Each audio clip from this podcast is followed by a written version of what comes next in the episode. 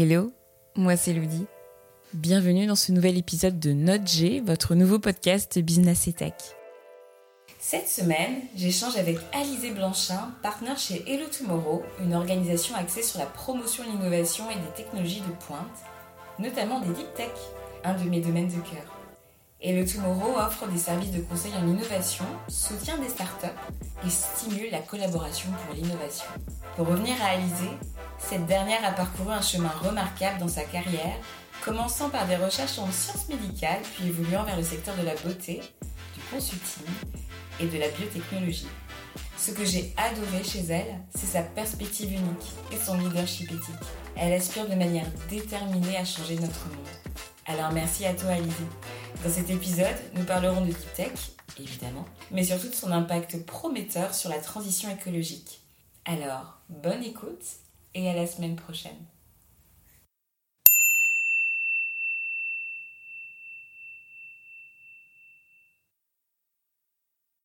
Hello Alizé Hello Bienvenue dans Note G, je suis très très contente de t'avoir aujourd'hui avec moi. Et euh, pareil, merci beaucoup de m'avoir écrit. Recording. L'idée c'est de parler de toi, évidemment, de ton parcours et comment tu es arrivé à la tech? Ouais, eh ben il y a eu quelques zigzags. Écoute, euh, j'ai quand même commencé avec la tech dans le sens où je suis ingénieur à la base. Euh, donc j'ai commencé avec la biochimie. Euh, et en fait, assez rapidement, mon rêve d'enfant déjà c'était d'être vétérinaire. Donc euh, il a fallu euh, devenir agile. Ça va devenir un peu un fil rouge dans ma carrière, je crois. non, mais je pense que le rêve d'enfant, enfin le parcours un peu classique du rêve d'enfant, que tu remets pas en question parce que ça roule à l'école. Puis après, tu fais des stages, tu te dis Ah, je sais pas, en fait, moi j'aimais bien les documentaires Arte, mais vétérinaire en ville, c'est peut-être pas exactement l'image que je me faisais avec les ours ou les éléphants dans la savane. Euh, et donc la biochimie, de toute façon, j'avais déjà une passion pour le vivant. Moi, ce qui m'a toujours drivé, c'est de comprendre comment les choses marchent. Euh, et c'était vrai à l'époque euh, sur la science du vivant, du coup, comment les êtres humains, le climat, tout marche. je pense qu'aujourd'hui, c'est encore le cas sur comment, qu'est-ce qui drive les gens, comment une boîte ça fonctionne, qu'est-ce qui fait que ça marche ou pas. Donc finalement, ça c'était un peu une, politique de réinsertion à l'époque, mais qui, euh, qui va rester un, sujet important. Et hum, du coup, je me suis quand même posé la question au moment de la fin de ma prépa, est-ce que je fais euh, une école d'ingé, le truc un peu classique? Est-ce que je vais en école de commerce? Parce que par contre, j'ai toujours été un peu touche à tout, c'est-à-dire que bien sûr, euh, le vivant, ça me plaisait. mais j'avais aussi un peu une envie de, de voir ce qui était la partie plus business. Donc j'avais fait tout de suite un double diplôme en fait. Donc j'ai fait ingénieur biochimie et un diplôme en management de l'innovation. Donc en fait, ma vraie carrière, je l'ai commencée aux US euh, dans un labo de recherche sur les maladies cardiovasculaires. Euh, de la science, tu vois. Il y a eu un petit trou entre ce moment-là et la deep tech, mais, euh, mais non, donc très, très scientifique, euh, très intéressant, puis surtout dans des conditions américaines de recherche qui sont hyper avancées, très bien fondées. Donc, donc voilà, et ensuite, je me suis quand même dit que la recherche c'était un peu monotone et un peu loin des résultats pour moi. Euh, même si passionnant. Et donc euh, déjà aux États-Unis, j'ai changé et euh, je suis passée sur un rôle un peu touche à tout de développement commercial, marketing, stratégique dans une PME en biotech en Californie du coup. Et où en fait, ben, j'ai commencé à réfléchir à qui sont nos clients, comment on fait pour les convaincre, comment on fait pour mieux les toucher, les fidéliser. Et ces clients, c'était les chercheurs. Donc, euh, sortant de la recherche, euh, c'était assez facile de faire un peu d'empathie. Euh, et voilà, c'était ma, première expérience. C'est juste avant justement de rejoindre Clarins. Je pense qu'en PME, je me suis heurtée finalement un peu, je pense, dans une PME très scientifique, à des problèmes que je retrouve aujourd'hui chez les entrepreneurs deep tech. Un CEO scientifique qui est convaincu que ce qui fait vendre, c'est le produit, et ce qui est partiellement vrai. Euh, mais du coup, il n'y a pas besoin d'investir finalement dans le reste. Le produit, si j'ai le meilleur, c'est celui qui va marcher sur le marché. Euh, et donc un peu limitant quand on est sur la partie développement. Euh, et c'est assez intéressant de voir que finalement, ça c'était il y a 10 ans. c'est encore des sujets qu'on retrouve chez les entrepreneurs deep tech de se dire je vais faire le produit le plus complet, le couteau suisse à 25 fonctions, et c'est ça qui va marcher, mais des fois, en fait, le couteau suisse à 25 fonctions, il coûte 200 euros. Puis les gens, ils ont besoin de 11 fonctions, parce que les 14 autres, elles sont un peu superflu. Donc ils sont prêts à mettre que 100. Et ben, ça, c'est, je pense, un peu le, paroxysme de ce qu'on peut rencontrer dans la deep tech. Donc finalement, il y avait une partie qui était déjà là. Et ensuite, effectivement, je suis passée par Clarins, du coup, plutôt des fonctions marketing, toujours sur un produit un peu technique dans le sens euh, c'est un des rares euh, labos euh, cosmétiques qui a ses propres labos de recherche, ses propres chaînes de production, le tout en France. Donc pour ça, c'était vraiment très belle expérience. mais pareil, avec toujours cette envie d'apprendre et un peu limité dans un cadre corporate au bout d'un moment, parce que j'ai fait un peu, plus de deux ans là-bas, par ben, le manque d'opportunités en interne, ou à l'époque c'était aussi la difficulté de se saisir du digital. Euh, et donc c'est là que je suis passée dans le conseil. Euh, bon, et euh, pour le coup, apprentissage, digital, innovation, là, tout y est. donc j'ai fait différents cabinets, hein, mais je pense que ce qui m'a toujours drivé, c'était une dimension internationale. J'ai toujours bossé avec des comptes à l'étranger ou avec des boîtes françaises, mais qui avaient aussi un pied dans d'autres marchés. et toujours des sujets d'innovation. Donc au début, j'ai fait un peu de digital. Euh, ensuite, euh, j'ai fait euh, de la data, des choses plutôt liées aux collaborations avec les startups. et je pense qu'après 5, 6, 7 ans dans le conseil, j'avais un peu envie de continuer à faire ça, c'est-à-dire à être challengé, à travailler avec plein de gens différents, plein de cultures différentes, être toujours sur des projets qui sont vraiment hyper marquants d'un point de vue innovation, parce que c'est des premières, et c'est pour ça souvent qu'ils font appel à de l'externe quand ils font des premières. Euh, mais d'avoir un peu plus d'impact. Le digital, c'était hyper intéressant, euh, mais il y avait un moment, c'était quand même souvent pour euh, du développement commercial, mieux piloter ses ventes, faire de l'expérience client, ce qui est aussi très important et très intéressant parce qu'il y a beaucoup d'empathie. Et pareil, ça c'est une valeur qui m'a toujours drivé, l'empathie. Donc le fait de mettre à la place du client, je, je trouve ça assez passionnant. Mais je pense que voilà, j'avais aussi, un peu comme beaucoup de monde avec le Covid, des valeurs personnelles qui ont évolué. Euh, et une envie de mettre ben, mes valeurs pro et perso euh, plus en résonance. Et finalement, la science. Euh, et voilà, la science, c'est. et surtout la deep tech, enfin. Il y a 90% des entrepreneurs et des entreprises deep tech qui répondent à des Sustainable Development Goals, SDGs. et en fait, je me rends compte qu'en travaillant dans ce secteur, ce qui est la mission d'Hello Tomorrow, qui est Better Planetary and Human Health, c'est vrai, mais de manière générale, en fait, ces entrepreneurs, c'est des gens qui sont passionnés de science, euh, mais qui la mettent au service euh, du développement durable, euh, de la santé, de la transition énergétique, écologique. Et donc, ben, finalement, je suis repartie un peu dans une boucle. Voilà, l'économie circulaire, ça a marché pour ma carrière, qui était de prendre tout ce que j'ai appris sur comment on drive un business, comment on crée euh, des nouveaux euh, business plans, euh, comment on, connecte des gens, mais à des fins qui sont un peu différentes, toujours plutôt liées à ces deux sujets-là. Et avec des entrepreneurs qui sont plutôt drivés par la science, donc qui, où il y a aussi un enjeu de traduction qui est assez intéressant entre soit des grands groupes qui ont des ambitions business importantes, mmh. soit des institutionnels qui ont plutôt des ambitions politiques importantes. Euh, et des entrepreneurs deep tech qui sont euh, des scientifiques euh, et qui ne parlent pas toujours le même langage, même s'ils ont la même volonté. Ça a commencé il y a 10 ans en tant qu'ONG, Hello Tomorrow, avec vraiment l'ambition de se dire d'accord, il y a plein de pépites technologiques sur les benches des labos et elles n'arrivent jamais sur le marché, sauf que ben, pour justement sauver la planète et sauver notre société, on a besoin d'accélérer, on a besoin de toute l'aide possible parce qu'on sait que le temps est compté. Euh, donc l'ambition euh, des, cofondateurs, c'était vraiment de se dire, ces gens, ces chercheurs, peut-être qu'ils vont pas y arriver seuls, faut qu'on les connecte, faut qu'on leur fasse rencontrer euh, des experts, des fonds d'investissement, parce que la recherche, ça coûte cher, et qu'à un moment, bah, en fait, le public, il peut pas supporter toute la recherche quand elle sort des labos. Il faut les connecter avec des corpos parce que c'est eux qui ensuite, quand on passe à l'échelle industrielle, ont la connaissance du marché mmh. et de l'industrialisation. Euh, et donc ça, c'était il y a 10 ans et ça a commencé avec une compétition de start-up et un événement, donc le Global Challenge et le Global Summit. Tu vas nous expliquer ce que c'est Ouais, et, euh, et aujourd'hui, en fait, euh, ben, ça a vachement grossi. ils étaient, je pense, 3, on est 43. avec beaucoup plus de beaucoup plus d'activités. On en a lancé encore deux cette année. et une ambition pas de devenir, je pense, un corpo avec des centaines ou des milliers de personnes, mais juste d'avoir la taille de nos ambitions et de servir au mieux l'entièreté de l'écosystème, là où on a commencé avec les entrepreneurs, ils sont toujours au cœur de notre proposition de valeur. Aujourd'hui, on a envie d'accélérer tout le monde parce qu'encore une fois, on a cette vraie conviction que ça va prendre tout l'écosystème si on veut résoudre un certain nombre des problèmes qu'on rencontre aujourd'hui. Pour parler de, vos partenaires, euh, quel niveau d'interaction et de coopération vous entretenez avec le BCG euh, alors c'est marrant, il y a beaucoup de gens qui pensent qu'on est une spin-off du BCG. Euh, parce qu'effectivement, beaucoup de nos cofondateurs et encore de nos membres actifs viennent du BCG. spoiler alert, non. on travaille beaucoup avec le BCG, c'est un de nos partenaires depuis longtemps.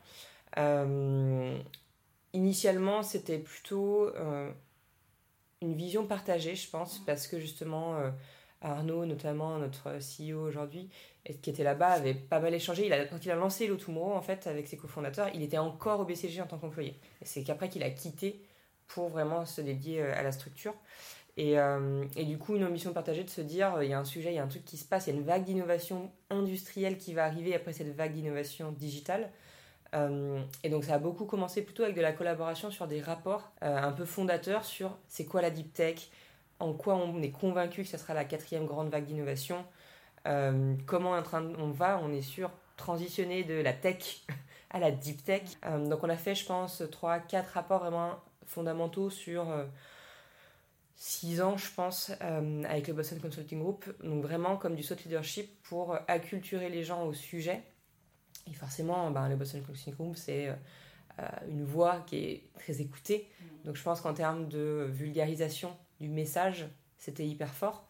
Après, euh, nos activités, elles ont toujours été indépendantes. Euh, et finalement, c'est presque il y a un peu moins longtemps que le partenariat a pris vraiment encore plus d'ampleur. Donc aujourd'hui, ils sont aussi à notre événement. Mm. on travaille ensemble sur des cas dans le conseil. Euh, mais c'est pas forcément, ça n'a pas forcément été la, la, pierre fondatrice, je dirais. Ça a été plutôt une, vision commune qui a vraiment porté le message, permis de grossir et de faire résonner mm. euh, ce qu'on dit auprès de l'écosystème. Euh, et aujourd'hui, c'est un partenaire qui est, qui est clé, mais qui est complètement indépendant. Allez, hop, on rentre dans le vif du sujet. En quoi la deep tech va accélérer la transition écologique? Beaucoup de choses. Ce qui est, ce qui est assez intéressant de Deep Tech, c'est un concept qui est un peu flou hein, pour beaucoup de gens. Euh, il y a beaucoup de définitions aussi. On se rend compte quand on parle avec des gens euh, dans l'écosystème. Donc chacun a sa définition et je pense pas qu'il y ait une définition euh, plus juste qu'une autre. la nôtre, c'est des innovations fortement scientifiques, drivées par la science, qui souvent combinent plusieurs technologies. Euh, ça va être de l'IA avec des capacités de production ou de la robotique, ça va être des biotechnologies avec des nouvelles euh, formulations, des nouvelles façons de faire de la bioproduction, euh, de la fermentation. et donc en fait, avec souvent aussi une dimension hardware dans le sens une innovation tangible, physique. Il y a quelques exceptions, il y a des choses assez incroyables qui se passent avec l'IA sur de la simulation pour pouvoir euh, designer euh, des futurs euh, vaccins, des futures formules. Ça, ça reste dans le cadre de la deep mais dans une grosse majeure partie des cas, il y a quand même une dimension physique au produit. et, du coup, en fait, avec cette dimension, on se rend compte que ça touche énormément de sujets. dans le cadre de notre commission de start-up, on a 11 verticales et elles vont aller de la santé à, aux nouveaux matériaux, en passant par les nouvelles énergies, ce qu'on appelle climate tech, food and agriculture. Donc en fait, euh, la transition écologique, ça va être comment on, a euh, des systèmes de production de notre alimentation euh, qui sont plus verts, qui utilisent moins de produits chimiques, qui utilisent moins de ressources pour parce qu'il y a le sujet de l'agriculture puis le sujet de l'agroalimentaire qui utilisent moins de ressources. Il va y avoir des sujets autour des matériaux, comment on peut avoir des matériaux qui soient plus recyclables. Euh, toujours aussi cette question, je pense que la question de l'utilisation des ressources, elle est assez centrale dans énormément d'industries. Euh, comment on fait la même chose avec moins, euh, ou comment on peut réutiliser une partie, comment il y a ces sujets de circularité, d'utilisation finalement des déchets et d'économie circulaire qui est, qui est différente si on se parle d'agroalimentaire ou d'industrie chimique ou de textile finalement, mais auquel la deep tech va apporter une solution différentes techniquement et, aussi différentes potentiellement, pas que techniquement, mais euh, d'approche. On peut se dire, pour euh, recycler demain un tissu, ou un matériel de construction, je peux le designer différemment au début, justement grâce à des outils de modélisation, pour qu'il soit plus recyclable. Ou je peux développer des nouveaux procédés chimiques qui me permettent de mieux le recycler. Ou je peux me dire, je vais essayer, pas le matériel en lui-même, mais mon produit fini, de le créer avec un seul produit que souvent, hein, l'enjeu dans le recyclage, c'est qu'on a plein de choses agglutinées dans un même produit. Après, comment on sépare le recyclable du pas recyclable Donc voilà, la deep tech, finalement, euh, elle répond à énormément des sujets. Et, euh, enfin, nous, on est vraiment persuadés de ça. Et les entrepreneurs sont persuadés de ça. Et on se rend compte que maintenant, les industriels deviennent persuadés de ça. Et c'est ça qui est beau et, qu'on voit. On vient de lancer un très gros projet pour la Commission européenne, qui est le EIC Scaling Club, donc avec le euh, European Innovation Council. Et euh, c'est un projet à l'échelle de l'Europe. On est huit partenaires dans le consortium. Et l'objectif, c'est d'aider euh, une centaine de scale-up en Europe en deep tech. Donc on se rend compte que ça a pris au niveau des entrepreneurs. Ça fait déjà quelques années qu'on voit que les industriels s'y intéressent. Mais là, il commence à vraiment y avoir un déclic, même au niveau des États, voire au niveau de l'UE. Il y a eu le plan Industrie 2030 aussi de Macron. Donc, donc on sent que ça y est, ça bouge. Euh, on n'a pas écrit des rapports pour rien. Et, tout le monde commence à être convaincu. Je pense que maintenant, il faut que le grand public comprenne ce concept parce que c'est pas hyper facile d'accès euh, pour qu'il y ait un mouvement. Quoi. Je suis méga curieuse, mais euh, est-ce qu'il y a eu un projet qui t'a causé de la frustration? Et pourquoi hmm, C'est pas une question facile. Je sais pas si j'ai un projet qui est le plus frustrant parce que on a quand même beaucoup de, de belles réussites. Euh, j'ai pas un projet qui n'a pas euh, qui n'a jamais abouti, soit dans une collaboration, sans, ou dans une prise de position de l'entreprise. Ce qui peut être frustrant, euh, c'est le temps que ça prend. C'est que d'un côté, on sait qu'on n'a pas beaucoup de temps pour résoudre tous ces problèmes. Euh, et on sait aussi que la science, ça prend beaucoup de temps à passer à une grande échelle qui a vraiment un impact sur, euh, sur la planète, sur la société. Euh, et du coup, c'est vrai que quand on travaille sur des sujets hyper cœur, hyper ambitieux, avec des industriels, qu'on fait le travail de bien décortiquer le sujet, regarder ce qu'ils ont en interne, ce qui se fait dehors, et de dire, ben voilà, si vous faites ça avec vos, vos assets en interne et que vous travaillez avec ce genre de partenaire, et on vous donne une liste, il y a un truc incroyable à faire et que ça prend trois ans. Euh, c'est ça, je pense, le côté le plus frustrant. Euh, c'est pas un projet en particulier, c'est vraiment ce temps euh, qui, pour les organisations, en fait, qui, quand il y a des équipes venture ou des équipes séparées qui, qui finalement s'affranchissent des processus classiques de prise de décision, arrivent à avancer très vite et c'est eux, je pense, qui vont en fait passer devant dans le futur. quand on reste dans le, le processus de décision classique d'un corporate, euh, bah, ça prend trois ans. Et en fait, ce qui est frustrant même pour eux, c'est que des fois, bah, les startups, elles n'ont pas trois ans. Donc trois ans après, bah, elles sont parties travailler avec un concurrent. Euh, elles ont trouvé plein de fonds euh, avec un VC et du coup, elles ont déjà lancé leur truc et elles deviennent un concurrent.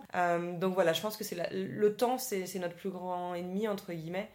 Et je pense qu'il commence à y avoir une prise de conscience. Mais après, voilà, encore une fois, les organisations euh, gigantesques, euh, elles sont ce qu'elles sont. Donc, euh, donc, il commence à y avoir aussi des solutions. et j'espère qu'on va avoir de plus en plus de projets qui mettent pas trois ans à se mettre en place. aussi, encore une fois, pour les entrepreneurs, parce que en fait, six mois, ça peut être la vie et la mort pour une start-up. Donc, on se coupe de certaines innovations qui peut-être seraient arrivées sur le marché, auraient fait une différence par ce temps long. Tu l'as dit, vous aidez des startups à se développer, trouver des financements à s'implanter sur le marché très simplement. Euh, ces dernières années, la deep tech n'était pas franchement une priorité des investisseurs, même si ça change, on va en parler. Comment rattraper le retard et comment Hello Tomorrow contribue à ce rattrapage? Euh, ben, Plein de choses. Euh, la chose qui ressort beaucoup dans les entrepreneurs, je dirais, il y a, il y a leurs besoins en tant qu'entrepreneur, qui sont j'ai besoin de financement, j'ai besoin d'accès au marché, et donc ça, on y répond euh, parce qu'on va les connecter en fait à travers le Global Summit. Mais en fait, tout au long de l'année, on a plein d'événements euh, avec euh, des VC, avec des accélérateurs. On a des ressources aussi, des mappings d'investisseurs, des mappings d'accélérateurs. Donc en fait, leur permettre de, de, rentrer en connexion avec des gens qui vont les faire accélérer en tant qu'entreprise. L'autre, c'est aussi de répondre à, leurs besoins en tant que personne, entrepreneur. il y a souvent une grande solitude, hein, l'entrepreneur, même s'il y a des cofondateurs. et donc aussi mettre les, entreprises, les entrepreneurs en contact entre eux. Ils partagent les mêmes problèmes, euh, même s'ils sont sur des technos différentes, ils vont avoir les mêmes moments de solitude, les mêmes difficultés. Euh, et donc, à travers des programmes euh, d'accélération, on a lancé cette année, à travers des moments de convivialité, à travers des programmes qu'on opère aussi pour le, compte d'autres, hein, des BPI France, des entreprises Singapour. Là, l'entreprise, le, le, projet pardon qu'on fait pour la Commission européenne, ça s'appelle Scaling Club. C'est pas pour rien, c'est l'idée de, c'est un club, on met les gens ensemble. Et c'est vrai, à l'échelle de l'entrepreneur, mais en fait, pour accélérer, justement, ils ont besoin des autres. Et on a aussi besoin d'accélérer plus de VC qui investissent dans la deep tech, qui, on sait, euh, a un retour sur investissement plus long, plus risqué, donc qui peut faire peur à des, des VC généralistes. Donc, comment on fait en sorte aussi que ces VC rencontrent d'autres VC qui sont déjà dans la deep tech, euh, qui comprennent mieux ce que c'est, qui voient un peu les tests d'investissement des autres, peut-être qu'ils commencent pas en lead, euh, mais que comme ils ont rencontré à certains de nos événements ou à travers notre réseau ben, des lead investors sur la deep tech, ils commencent par voir comment ça se passe. Euh, des corporates, pareil, euh, qui euh, ont du mal sur ces sujets deep tech, qui sont très IP sensitive, à, lâcher, à lâcher prise, parce qu'ils ils ont de grandes ambitions, ils veulent travailler avec les startups, mais ça bloque toujours sur le sujet IP. donc ils puissent se parler entre eux aussi. Ah, c'est vrai, moi j'étais un peu en galère là-dessus, mais bah, je travaille de cette manière maintenant et ça marche assez bien, ou j'expérimente comme ça. donc voilà, je pense que l'accélération pour nous c'est vraiment le fait de se faire rencontrer les gens, il n'y a, a pas de magic recipe aujourd'hui. Euh, il y a des choses qui quand même émergent et qui marchent mieux, mais on est convaincu que c'est par l'échange d'expériences, par la rencontre, euh, qu'on va, entre guillemets, convertir euh, des acteurs qui sont juste curieux en vraiment des acteurs qui sont actifs. et que ça, ça va nous permettre, il faut une masse critique en fait pour accélérer. Une fois que c'est un peu exponentiel, euh, pas dire comme le Covid, mais en tout cas, c'est quand même, il y, a une dimension exponentielle où quand on, a l'écosystème qui, atteint une taille critique, euh, permet d'accélérer énormément. Tu nous parles un peu du Global Summit et en quoi ça consiste? Ouais, avec plaisir. Euh, écoute, ça aura lieu en mars 21 et 22, donc on vous invite à venir. C'est un événement qui, du coup, comme je disais, est né assez tôt dans la vidéo Tomorrow où en fait, euh, bah, du coup, on a cette compétition de start-up, des super start-up et un euh, besoin de les connecter avec le reste du monde, le reste de l'écosystème, pour les faire accélérer. Euh, et bah, en fait, ça au début était vraiment un peu la finale de notre compétition avec des pitchs et puis des moments de rencontre. Aujourd'hui, c'est quelque chose de très structuré qui a une proposition de valeur pour l'ensemble de l'écosystème. Donc, on a une journée dédiée investisseurs avec des rencontres investisseurs start-up et investisseurs entre eux encore une fois, pour pouvoir monter euh, des véhicules d'investissement euh, conjoints. Euh, on a deux jours de conférences où là, il va y avoir à la fois de l'inspiration avec des académiques, des, des, experts qui viennent d'un peu partout dans le monde. C'est vraiment international. Hein. On, a forcément un footprint européen plus fort, mais qui viennent nous parler des avancées, des choses un peu folles qui se passent dans les labos sur certains sujets. Euh, la finale toujours de notre compétition, euh, mais aussi maintenant beaucoup de choses dédiées au networking. Donc on a euh, une espèce de Deep Tech Museum avec nos startups de l'année qui peuvent exposer leurs prototypes. On a des sessions qu'on opère du coup avec le conseil dédié pour les corporates et les institutionnels pour découvrir donc des learning expeditions pour leur faire découvrir sur des thèmes qui les intéressent les dernières innovations, les dernières startups, euh, pouvoir échanger aussi euh, avec des experts sur euh, la façon de mettre en place la sustainability de manière positive et efficace dans leur boîte. des sessions d'échange entre eux aussi pour les corporates, c'est un peu ce que je disais sur ah j'arrive pas bien à faire travailler mon CVC avec mes BU, ben, on va les faire échanger. des, des, moments vraiment dédiés aussi aux startups entre elles. Donc on a voilà, vraiment cette, cette ambition euh, chaque année de euh, cristalliser tout ce qu'on fait le reste du temps parce que le reste du temps on fait se rencontrer des startups avec des corporates, on fait des événements euh, pour les VC avec mais là ça nous permet d'avoir tout l'écosystème et l'écosystème international de regrouper et il y a une énergie dans ce genre d'événement parce que justement c'est un peu la messe des optimistes entre guillemets. Il y a c'est beaucoup de gens qui veulent faire une différence qui veulent avoir un impact qui sont là ensemble. Et, et, et ça crée une dynamique euh, qui est hyper forte chez l'équipe Hello Tomorrow, mais vraiment chez tous les gens, ils repartent, ils ont envie de bouger, ils ont envie de faire des projets, et on a un taux, je dirais, de transformation euh, des projets, des sujets post-summit qui est beaucoup plus fort que le reste de l'année. Je suis convaincue parce que forcément, il y a une masse, tu rencontres plus de gens, mais aussi il y a une énergie euh, et il y a beaucoup d'optimisme aussi. Et ça fait du bien parce que c'est vrai que c'est pas toujours facile de rester optimiste euh, aujourd'hui. ouais, et du coup, 21-22 mars. Ouais, au 104 à Paris. Au 104 euh, avec du coup tout l'écosystème qui est invité, les startups, les VC, les institutionnels, même les étudiants qui veulent devenir demain entrepreneurs ou qui veulent rejoindre une startup, les corporates tout le monde. Encore une fois, on dit toujours euh, it takes an ecosystem, mais c'est vraiment, euh, c'est vraiment notre message. Tu parlais euh, un peu plutôt d'optimisme, qui est un terme fort, empreint d'espoir. Quelle est ta vision pour les prochaines décennies? Je pense qu'il y a un vrai mouvement vers la circularité qui n'est pas facile parce que c'est des filières qui n'existent pas aujourd'hui. Euh, ça nécessite de faire travailler des industries complètement différentes ensemble. Donc ça, je suis persuadée qu'on va y arriver, mais ça va prendre du temps. Mais voilà, ça va prendre un peu de temps et surtout, ça, demande beaucoup de, collaboration. Euh, c'est là que c'est aussi important de travailler sur ces écosystèmes, sur la compréhension de l'autre, euh, et à créer aussi des, des branches nouvelles dans ces corporates, dans ces, euh, même ces institutions publiques qui, sont tournées vers la connexion, l'intercompréhension, l'interconnexion. Euh, donc ça, c'est quelque chose qui est, euh, qui est important.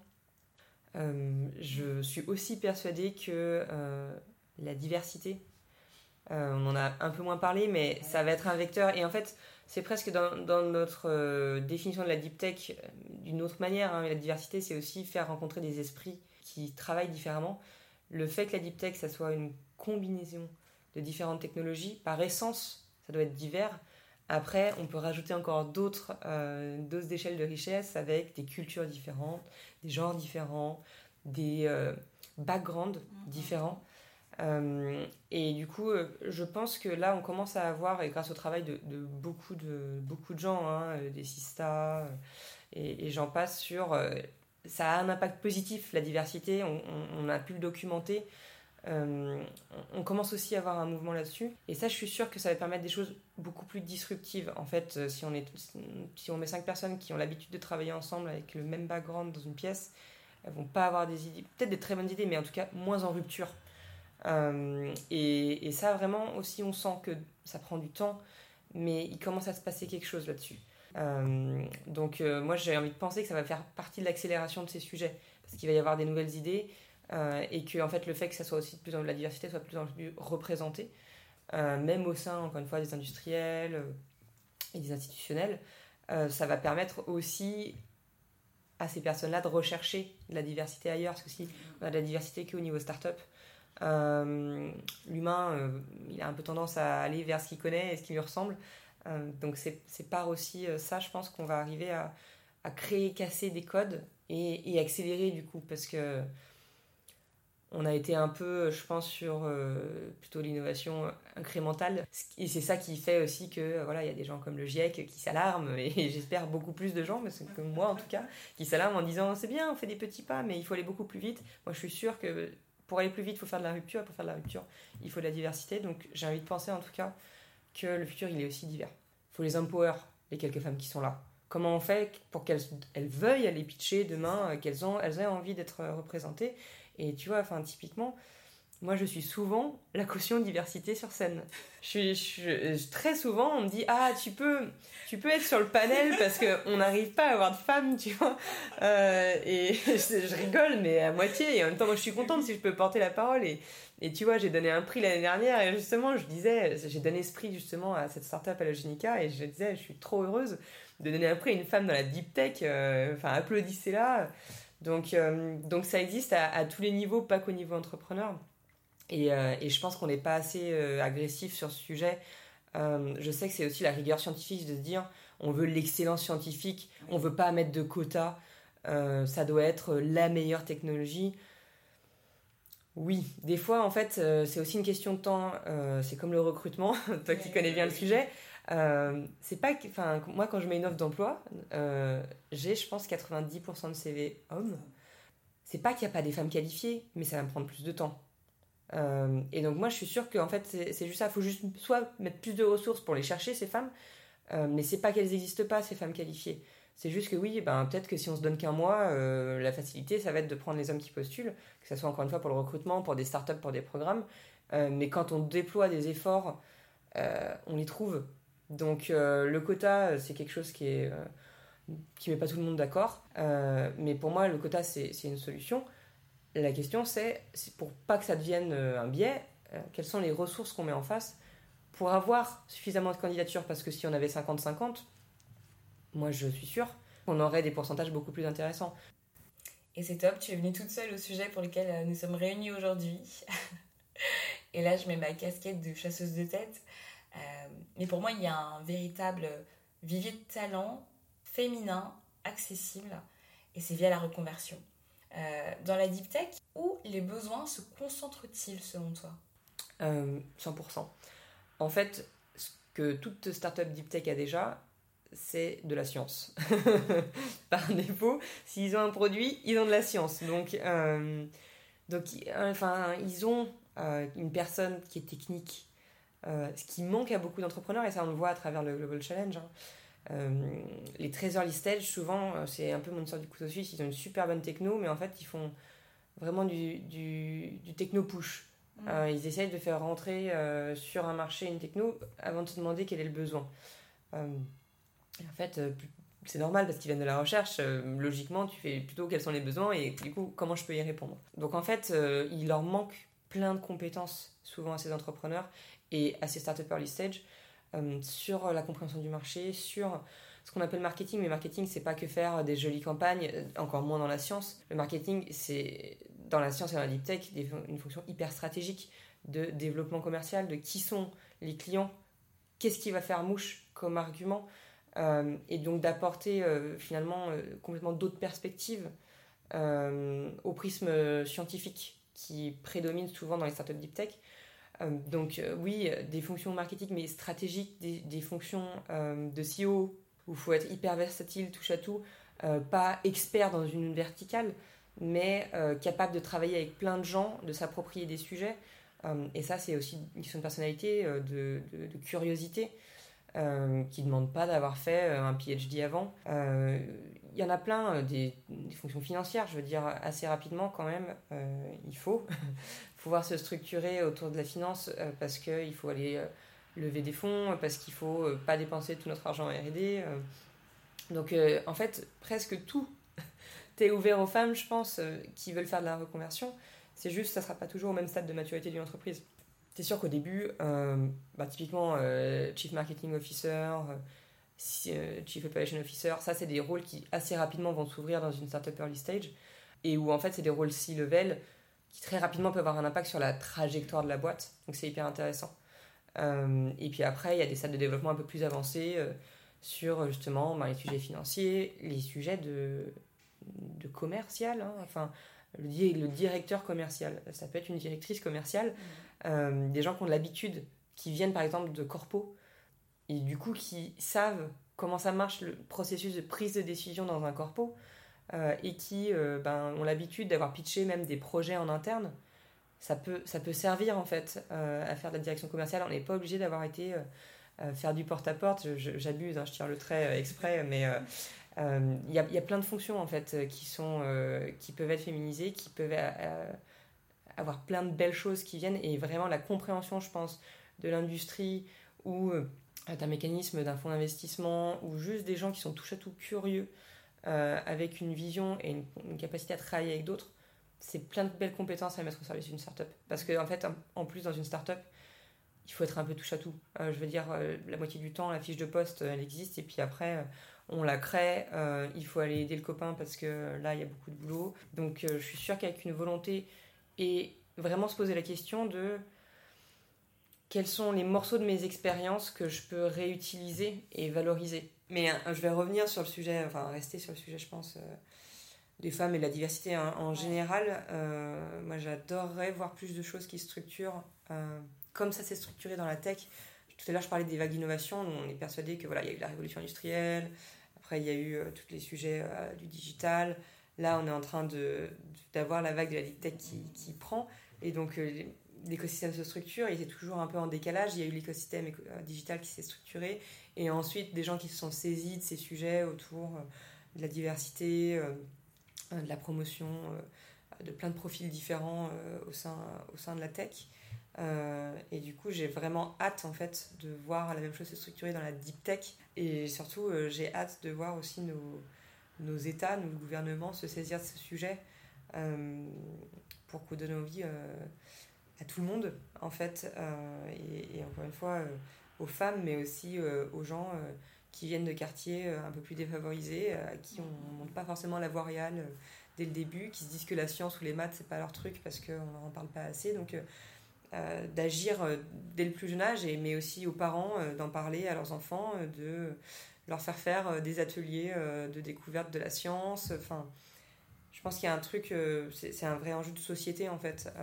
donc, bien sûr qu'il va y avoir des assos, j'en suis sûre des prix, euh, mm. comme, comme j'en ai déjà parlé, qui vont faire des choses, mais il faut que ça soit à plein d'échelles. Euh, et là où c'est en train de prendre, voilà, sur la deep tech, je pense à plein d'échelles sur la dimension entrepreneuriale et scientifique. Euh, j'ai hâte de voir comment après ça va cascader sur, sur ces sujets de diversité.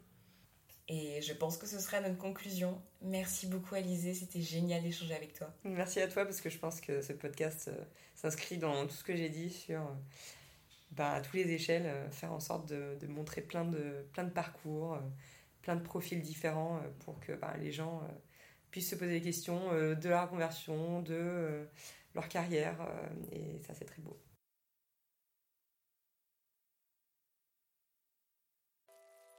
Ainsi s'achève cet épisode de Note G. Je souhaite remercier mon invité et surtout un grand merci à vous pour votre écoute. Évidemment, si vous avez aimé l'épisode, n'hésitez surtout pas à le partager sur vos réseaux et surtout à me laisser de gentils commentaires et les 5 magnifiques étoiles que vous connaissez. Vous pouvez également me laisser vos avis et surtout me partager vos idées d'invités. J'en ai besoin. Sur l'Instagram de l'émission, c'est notg-podcast. On se retrouve très vite pour un nouvel épisode. Ciao